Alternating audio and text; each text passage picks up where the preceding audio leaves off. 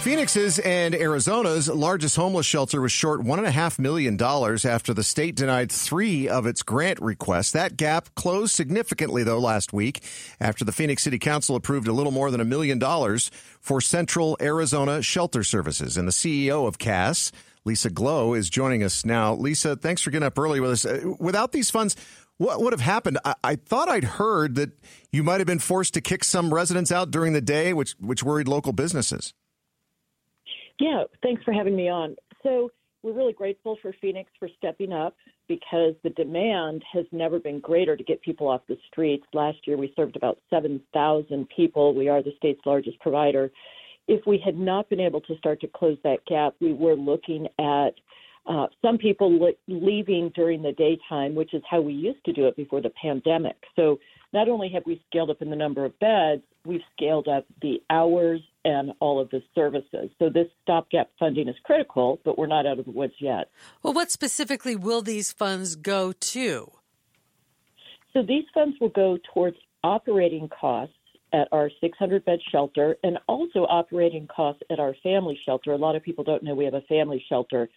And as we've scaled up and as inflation has impacted all of us, costs have risen and government funding basically had flatlined.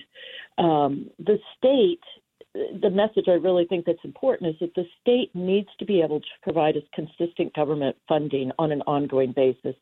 And it's not just critical for CASS, it's critical across the system. How we got here is there was a lot of money during COVID that allowed providers like CASS to scale up services to meet demand. Now we need to uh, say where the rubber meets the road is have that consistent support for us to maintain at those high levels because so, the problem's not going away. Yeah. So, what source do you see for those funds in the future?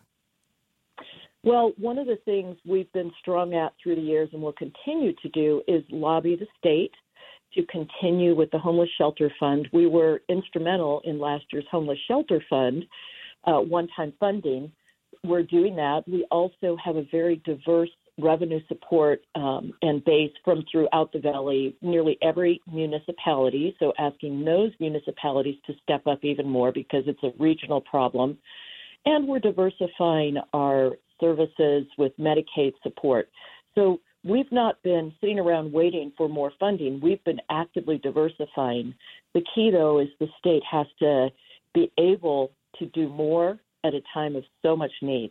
We're talking with Lisa Glow, the CEO of Central Arizona Shelter Services, Phoenix is in Arizona's largest homeless shelter. You know, neighbors uh, around CASS and the Human Services campus there uh, have never seemed to blame CASS or, or, those other agencies that are located there for the zone homeless camp. But do you and your organization feel some sense of responsibility? And uh, have you been seeing what I've heard from some other people that there might be some folks kind of moving back into the sidewalks and uh, and the and the empty lots there around the Human Services campus? Well, at its height, there were about a thousand people in that area, and yeah. it was a big problem. We all bear responsibility. Um, and Phoenix was pressured and also already working on taking action, and so it was dramatically reduced. Um, the latest count in the area is around 90 people. The Human Services campus, now the Key campus, does a weekly count, so the numbers are down. I think we did see some people starting to come back, but the numbers are still very low, and those are counted. And one of the things folks don't know is the city of Phoenix also opened what's called a safe outdoor camping space. So, right around the corner from the campus in CASS, there's an area where people who want to camp can go and they have water and they have food and security and case management. So, people who are not ready to come off the streets can go there. So, that's helping as well. So, if camps started to come back, that's the option. And Phoenix is very active in uh, making sure people know. And right now, I think there's about 50 people there, but they can take 300. Mm. So I do not see the zone ever coming back. There's too many uh, protections in place. All right. Uh, thanks again, Lisa. Appreciate everything you do there with CASS Central Arizona Shelter Services. That is the CEO of CASS, Lisa Glow. It's